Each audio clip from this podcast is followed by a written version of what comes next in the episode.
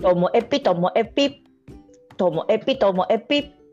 面白から真面目までサクッと聞ける独り言ラジオともエピこんにちは皆さん今日はですねまたまたゲストをお呼びいたしました今日はですねともともよとも私ともエピじゃないですかその方もともエピになっちゃうんで名前は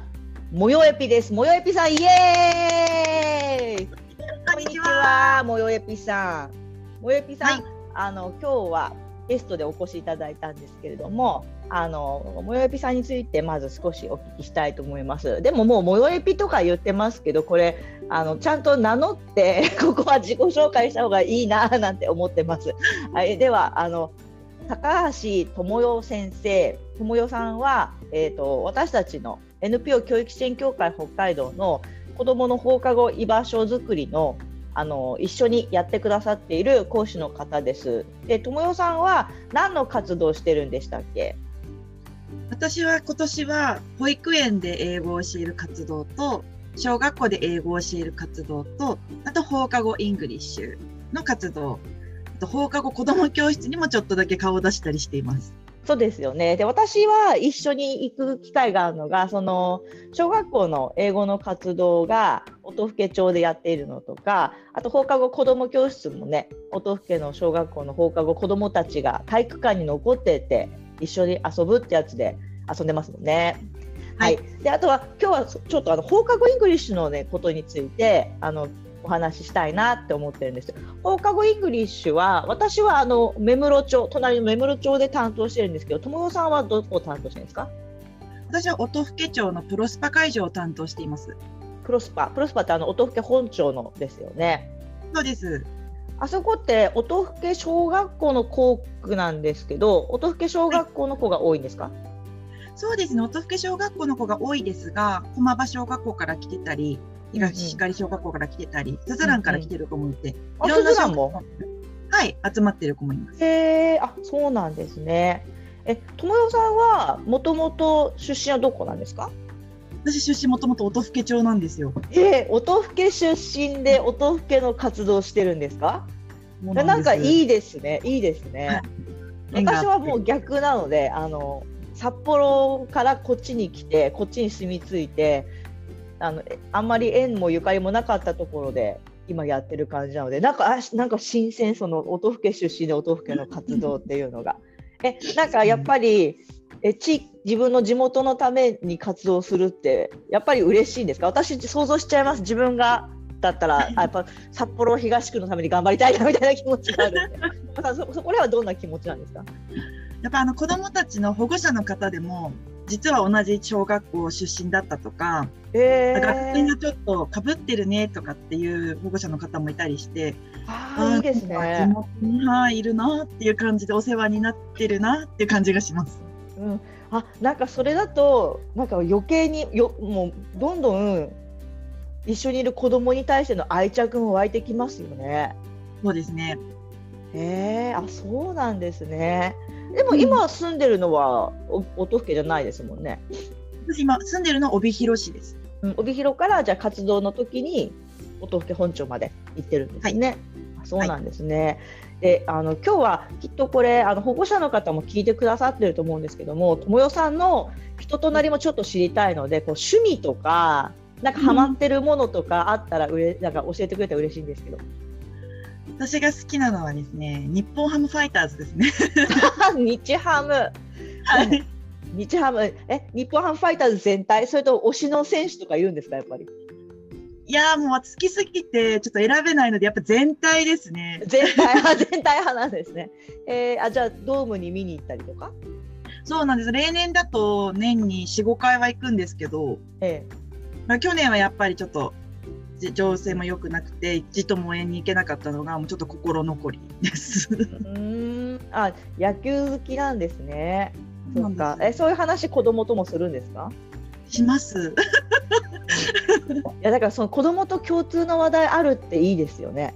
そうなんです。試合勝ったよねとか、あの選手うんホームラン打ったよねとかってこう話ができる子もいるので、私も楽しいです。あいいですよね。あーそういう感じなんですね。あで今日はその活動のそのプロスパでの例えば子どものなんか様子とかあと感じてることとか友さんプロスパ担当したのはいつからですか？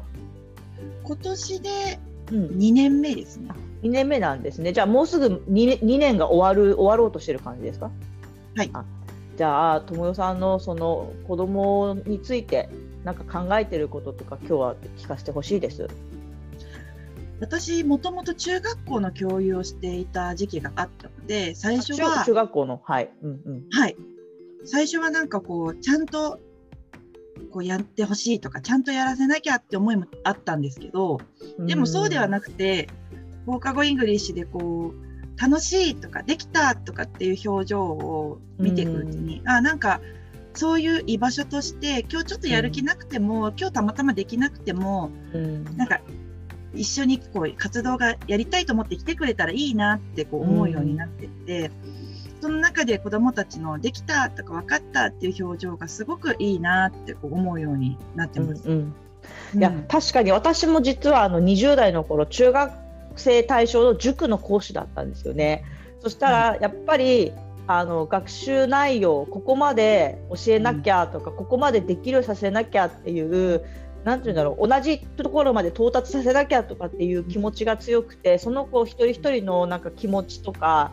あのやる気とかなんかその日そその日の気分とかあと勉強以外のその気持ちの変化とかでなかなかあの、ね、小学生って違うなっていうのを感じるまで私も時間かかったんですけどあそうなんですね。だからいいですよね。子供がねなんかやる気になったりとかここに来てちょっと元気になったりとかうん特に私あるのがその学校でちょっと嫌なことがあってムスッとしてた子がうん自然とそのムスッとした顔が ほぐれてとかってありませんか、あありますね。やっぱりそういう風になって帰ってくれたら嬉しいなと思いますよね。うんうんううんやっぱそうですよね。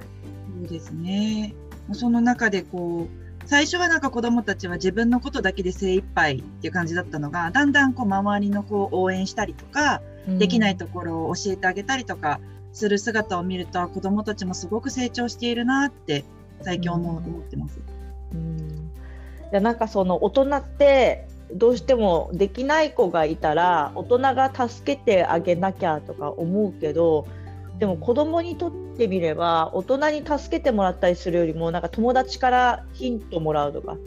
その、うん友達もちょっと前までは分かってなかった子だからなんかヒントの出し方がうまかったりするんですよね。子供同士のそういうやり取りをどれだけ大人が、ね、見守れたりその環境を作るのかっていうのが私なんか放課後の醍醐味な気もしてるんですよね。うんそうですね。うんそっかえじゃああの今ファンジョイマジックってそれぞれのコースも担当してるんですよね。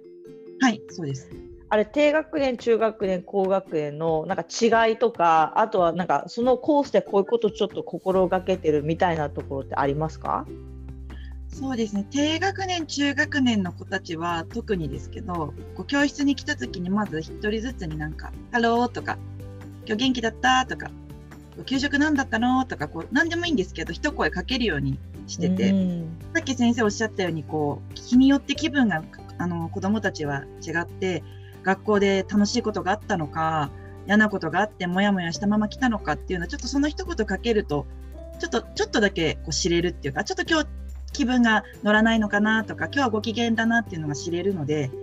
一声かけるようにはしてます。でその一言めっちゃ大事大事大事。そうなんです。ね、それでそのリアクションで分かりますよね。そうなんです。こう、あ、今日はちょっといまいち元気ないのかなってなったら、ちょっとその、そういう、なんだろうな、ちょっと一声、もう一声かけたりとか、授業中にもちょっと気にかけるようにしたりとか、うんうんうんヒントになるなと思います。いやいいねな友代さんの放課後イングリッシュ私もちっちゃかったら行きたい。うん、ほっこりする。それを繰り返してたら、なんかこう、自分から進んで、こう、今日こんなことがあって嫌だったさとか、今日こんなことあって嬉しかったさって言ってくれる子が、こう、だんだん増えてきて、うん。で、なんかあそうなの？それは困ったねって一緒にこう悩んだりでそれは嬉しいねって一緒に喜んだりとかしてるうちに、うん、なんかもう子どもたちの居場所づくりの放課後イングリッシュではあると思うんですけど、うん、私にとっても楽しい場所だったり大事な場所というか居場所になってるなと最近思っています。いや子供のそういうのに癒されますよね。あとなんか子供が前まであんまり話してくれなかった子がこうちょっと自分の話を、ね、心開いてくれたらだから自分たちの方がちょっとねテンション上がったりとか、はい、いやでもそれってやっぱり友よさんがこう繰り返し声かけてることでこの人は何かあったら自分の話を聞いてくれるだろうって子供も感じてそれでねきっと話してくれてるのかなと思うと小さいことの積み重ねなんですね私たち。そうですね。そうですね。そっか。いやそう私もやっぱり現場に行ったら癒されます。うん、なんか子供の小さな変化でもなんか見逃したくないなってやっぱり思いますよね。でもちろん保護者の方は日々接してて学校の先生を毎日接していた私たちなんてたった月3回ですけどそれでも月3回だから会った時にえ？っていう変化してる子もいますよね。なんかちょっと急に大人っぽくなったなとかみんなのこと考えれるようになったなって感じますもんね。うん、感じます。いやいいですねプロスパ会場。プロスパ会場、うんうん、男の子と女の子の比率はどんな感じですか？半分ぐらいですかね。結構男の子も多くって、うんうん、でマジックの高学年のコースも17人結構多くいて、うん、でこう和気あいあいと男女もそんなに別れることもなく仲良くできる会場ですね。うん、へえあいいですね。なんか他の会場、割と女の子が多い会場とかも多いので、あそこはそこで楽しいですけど男の子いても男の子も楽しいっていうのもプロスパのいいところですね。そうですね。みんな男の子が元気なのでやりたいって前に出てくれるので盛り上がります、うんうん、あいいですね。いいですね。うん。いやすごいもうなんかあっという間の時間なんですけど友よさん最後にきっとこれ、はい、あのお子様よりもあの保護者の方が聞いていることの方が多いと思いますのでなんか保護者の方にいや今年参観とかできなかったじゃないですか、うん、何かあのメッセージあればお願いしたいんですが。そうですね。あの学校とは違ったこう人間関係の中で子どもたちはすごくこう成長しているなって私は感じていて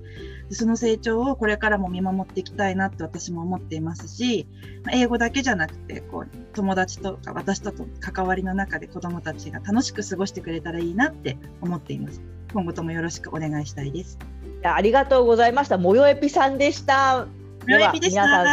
さようなら。